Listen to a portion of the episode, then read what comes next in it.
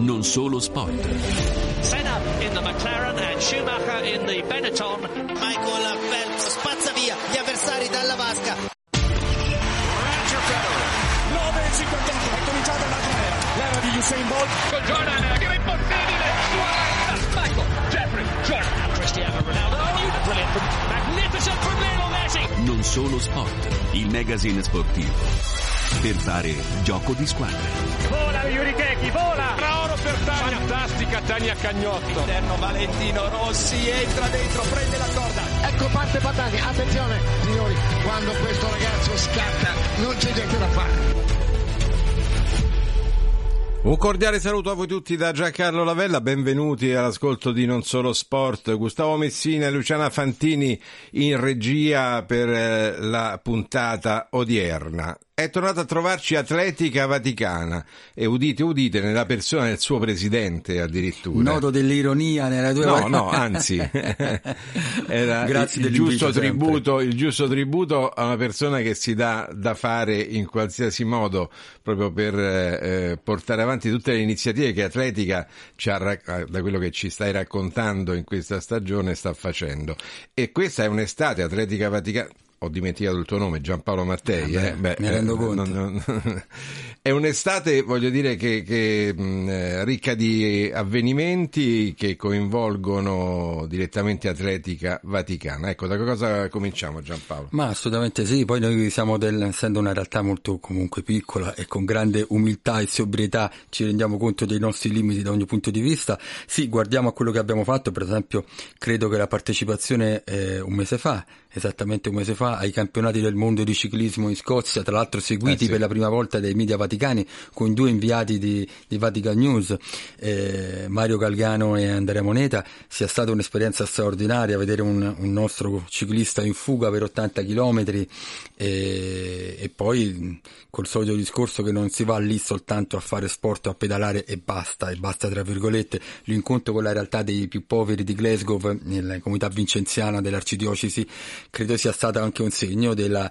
della- di quello che è poi diciamo la cifra di Atletica Vaticana. Per fare sport non serve una maglietta bianco-gialla con lo stemma del Papa, Eh, per fare sport basta fare quello che vuoi, vai a Villa Panfili, fai vai a giocare a padel, a tennis, a calcio. Per i, per i non romani, Villa Panfili, Sì, è un punto- nota, evidente, eh, Villa Romana. Ci si va a correre, come si dice, ci si va a Ci- correre. Ci si va a correre.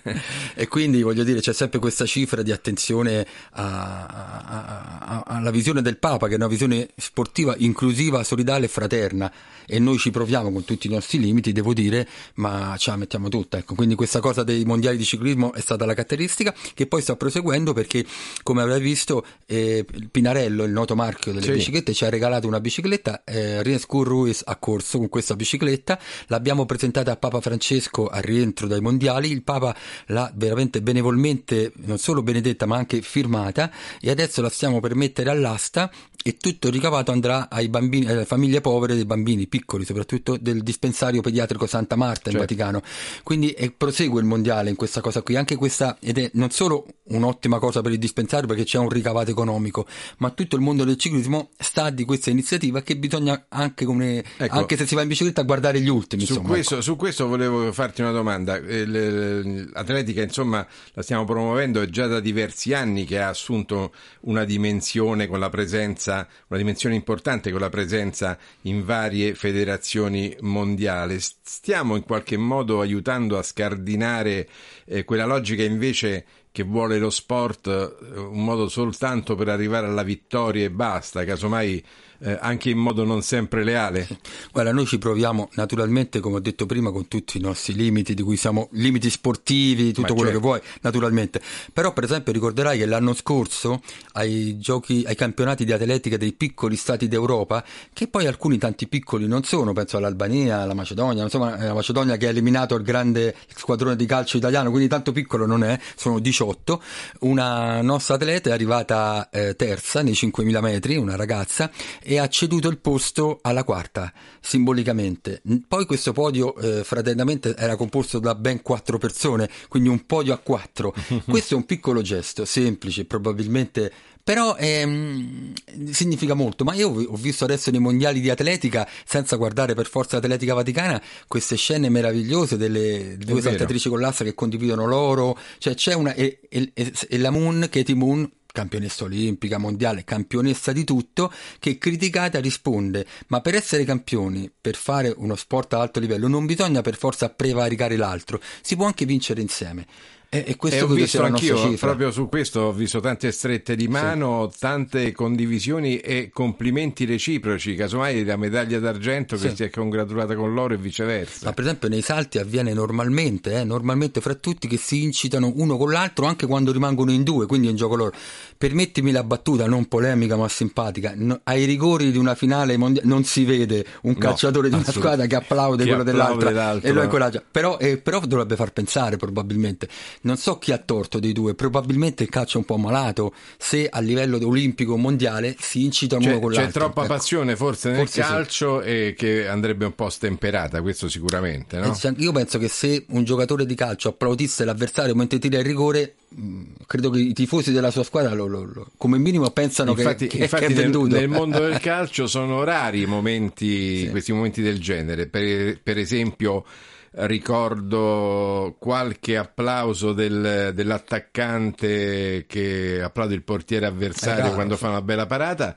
Ricordo ancora Di Canio, giocatore del, che ha militato nella Lazio in Italia ma poi è andato in Gran Bretagna, che di fronte a un, un, un avversario che era rimasto infortunato, lui era a pochi passi dal segnare il gol, si è fermato e ha consentito. Eh, il... c'è un'altra cosa che mi ha colpito, non so se ai mondiali di atletica, chi li ha seguiti, ci sono stati alcuni episodi, per esempio uno nella, in una finale del mezzo fondo dove una, un'atleta fortissima eh, olandese è caduta quasi inciampando nella ragazza keniana a 5 metri dall'arrivo e io immagino cosa sarebbe successo nel calcio e invece si sono abbracciate e non c'è protesta, cioè non esiste l'idea della simulazione, parlo dei mondiali di atletica, certo. ma anche e mentre nel calcio eh, devo dire la normalità, anzi se tu riesci a ingannare ingannare l'arbitro sei probabilmente bravo.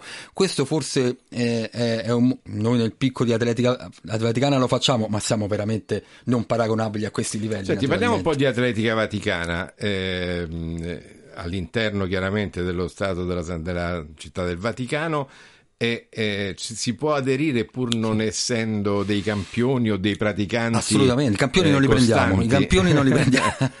No a parte le battute.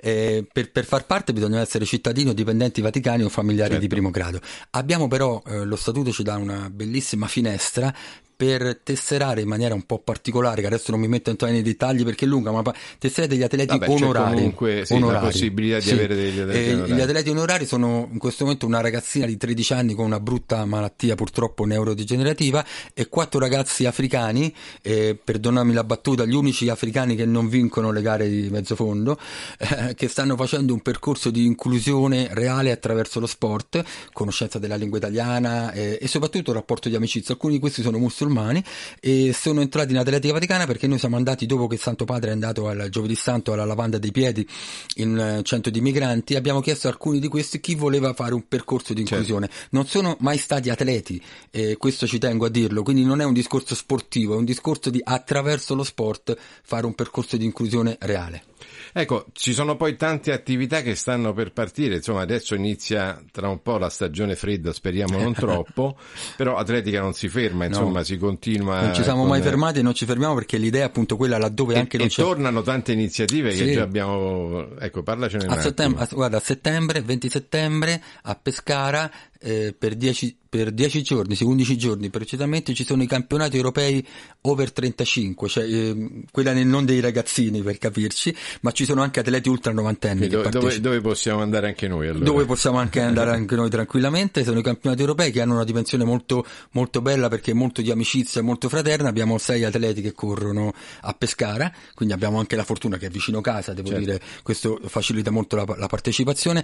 Poi eh, una cosa, due cose grosse a cui teniamo, a novembre anzi qui invito veramente tutti, 4-5 novembre, e in particolare il 5 novembre che è domenica, ad Assisi si corre la prima San Francesco Marathon. Per quelli allenati sono 42 km naturalmente in tutti i luoghi della piana di Assisi dove è passato Francesco. E poi c'è un percorso un po' ondulato, Bravo, eh, per chi esatto. conosce la, la maratona. non è facile, eh, non è facile. Eh, è, una- è un impegno importante. Però ci sono anche un percorso di 10 km e una camminata per le famiglie di 3 km dalla Basilica di San Francesco a Santa Maria degli Angeli in discesa, quindi alla portata di Allora tutti, lì. alla porta- si rotola bene.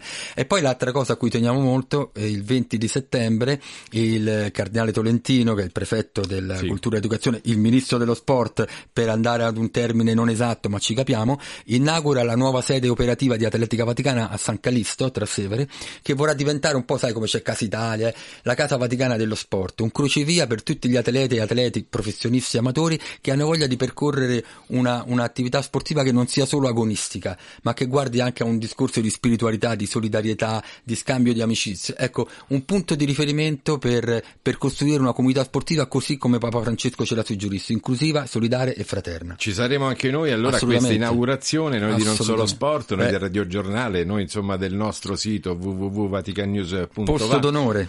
Eh, e senz'altro anche veramente per rendere anzi al contrario onore a queste belle iniziative che riguardano il mondo agonistico visto dal nostro punto Sì. di vista. Eh, io volevo però che tu rimanessi con noi perché abbiamo in collegamento il prossimo ospite, abbiamo, ehm, abbiamo assistito come abbiamo detto già qualche settimana fa, due settimane fa, ai mondiali di atletica eh, di Budapest. E allora per fare un po' una sorta di bilancio su, di questa edizione che ci ha tenuto incollati davanti al televisore, eh, abbiamo in collegamento un grande mezzofondista italiano del possiamo dire del secolo scorso, ma non voglio offenderlo, ma di fatto è così. Si tratta di Franco Arese, mezzofondista. Eh, io lo ricordo in uno scatto famoso agli europei di Helsinki, erano i tempi in cui ancora non esistevano i mondiali in- a livello individuale. eh, e lui ecco, ci regalò quella splendida medaglia d'oro, ma tanti tanti altri allori. Allora il nostro cordiale benvenuto a Non Solo Sport a Franco Arese.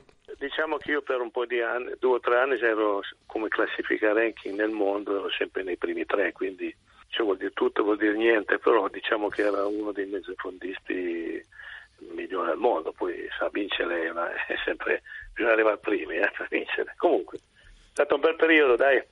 Si è trovato meglio nel mezzo fondo, quindi 800 e 1500 o nel- nelle gare più lunghe, 5000, 10.000, ma lei ha corso anche delle maratone se non sbaglio. Sì, guarda, io nel 71 eh, 1900, de- detenevo tutti i record italiani, dagli 800 ai 10.000 e feci, ebbe anche l'idea di fare la maratona nel, nel, 2000 nel 1971 a Roma, la maratona di Roma che vinsi anche nel 71, quindi il 71 è stato per me un anno bellissimo, feci anche l'errore purtroppo perché sa, allora non, erano, non c'erano assistenza di tutti i tipi, Certo. no?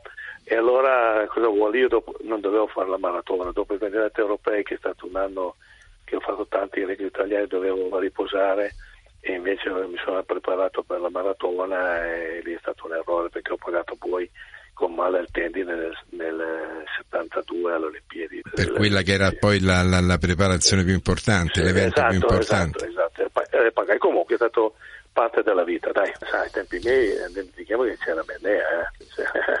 Quindi noi anche la velocità allora eh, era molto forte. Diciamo che la, la velocità adesso con eh, Jacob che ha dato una svolta fondamentale alla velocità italiana perché vince le Olimpiadi eh, battendo gli americani non è cosa semplice e di lì in avanti in questi ultimi due o tre anni c'è stato uno, dire, uno sviluppo della velocità incredibile, atleti che eh, migliorano ogni gara e quindi poi è stata bella anche la, la- la ripresa di Tortu che nella finale della staffetta ha dato una prova di grande atleta vincendo poi la medaglia d'argento ecco, nella staffetta 4%. Ecco, dando un giudizio a questi mondiali, eh, prevale più lo spettacolo o nell'atletica eh, c'è sempre eh, il bello dell'agonismo, insomma, di quei ragazzi di tutto il mondo che si incontrano e poi si stringono la mano, abbiamo visto spesso dalle Sì, immagini. Io, io seguo attentamente, soprattutto il dopogara. e ho visto sempre che l'entusiasmo da parte degli atleti è sempre lo stesso, quando prendono una bandiera del paese, quando si abbracciano, quando si buttano per terra, quando piangono, quando piangono, quando fanno giro d'onore, è sempre lo stesso, anzi non è, non è sceso per niente questo stile di vita e di atleta e questo mi fa molto piacere perché malgrado il business che circola dappertutto nel mondo oggi queste qualità del, della persona se rimangono eh, significa che poi lo sport e in atletica in particolare c'è rispetto sia per l'atleta e c'è rispetto anche per chi perde. Ecco questo è, è molto bello e il pubblico le devo dire io, un pubblico come a Budapest, io ero presente a Budapest, non ho mai visto un pubblico così silenzioso prima di ogni, prima di ogni finale, quindi questo fa onore anche agli ungheresi che hanno, sono stati veramente bravi nel seguire tutti questi eventi organizzati perfettamente. È stato un, un diciamo, nove giorni di gara bellissimi che eh, quando sono venuto a casa negli ultimi giorni l'ho visto per televisione no? Sì. dicevo, e poi dicevo ma guarda mi diceva Franco la differenza che c'è fra essere là e essere davanti alla televisione lì l'ho proprio percepito la differenza sostanziale sostanziale, ecco. quindi viva la gente che va ancora allo stadio a vedere l'atletica e non a vedere lo sport. Insomma, per concludere possiamo dire che l'atletica sta resistendo alle lusinghe delle televisioni che vorrebbero insomma modificare regolamenti e fare tutto un po' in misura di quello che è l'ascolto. Ma guardi, io conosco bene Sebastian Coe, perché Coe è stato un grande certo. profondista e devo dire che è un presidente che difende queste, eh, queste regole dell'atletica.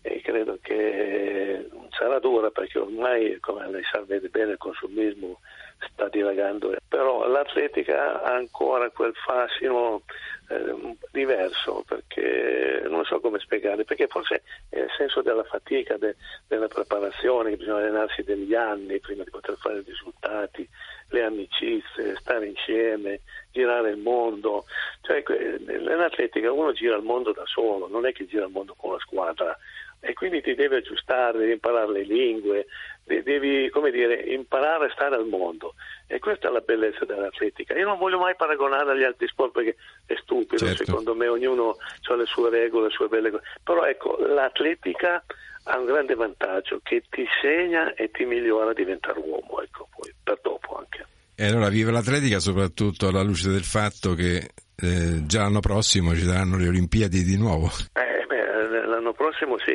poi ci, sono, poi ci sono anche già i campionati europei a Roma, eh, quindi sarà un pre-Olimpiadi e quindi è un anno intenso per l'atletica italiana ma per l'atletica nel mondo quindi guarda io sono molto contento io ho 79 anni non sono più un ragazzino eh, sono molto contento di essere andato a, a Budapest a vedere, eh, a vedere, i campionati del mondo perché mi ha dato un senso di appartenenza ecco. anche certo. se uno ha una certa età rimane un senso di appartenenza a questo fantastico sport e il nostro grazie a Franco Arese, Giampaolo Mattei, siamo quasi in chiusura, ecco condividi quello che è il pensiero di questo che è stato un grande atleta, poi anche grande dirigente del campo atletico. Ass- assolutamente sì, dice bene, i mondiali di Budapest hanno detto molto sull'osservatorio romano, abbiamo scritto che no, non è solo sport, è molto di più, vedere per esempio l'atleta guatemalteco che è appunto un, un immigrato che esce dagli Stati Uniti soltanto, dagli Stati Uniti che esce soltanto per correre e arriva quarto per due centesimi nei 5.000, c'è una storia dietro meravigliosa, eh, non scintillante ma devo dire molto molto significativa per tutti. E poi l'atletica rimane l'atletica leggera, in particolare rimarrà sugli scudi anche per il prossimo anno perché ci saranno gli europei, eh, mi pare proprio sì. a Roma. Sì. E poi saranno le Olimpiadi. Le nuove Olimpiadi a Roma con una bellissima cosa: la mezza maratona parte da qui sotto, da Via della Conciliazione, e ritorna con l'arrivo in Via della Conciliazione perché è il percorso della nostra Via Pacis e toccherà tutti i luoghi principali di culto di Roma, sinagoga, moschea, oltre che la Basilica di San Pietro, ma anche la Chiesa Ortodossa, il Tempio Valdese. quindi è una mezza maratona molto particolare per i campionati europei del 2004, 2024. Eh, insomma, saremo qui a parlarne sicuramente, grazie anche grazie alla presenza presenza di Atletica Vaticana, grazie eh, Giampaolo Mattei. Ecco un'ultima cosa, veramente un, un telegramma, eh, un, un, messaggio da fare a chi crede ancora nello sport, da lanciare a chi crede ancora nello sport e invece si trova coinvolto purtroppo. Ma guarda, eh, è quello che cerchiamo di fare noi, guardare, volgersi indietro e guardare che ci stanno anche gli ultimi. Ecco, questo è importante. Assolutamente. Grazie da Giancarlo Lavella, grazie della nostra regia. Non solo sport, torna tra una settimana.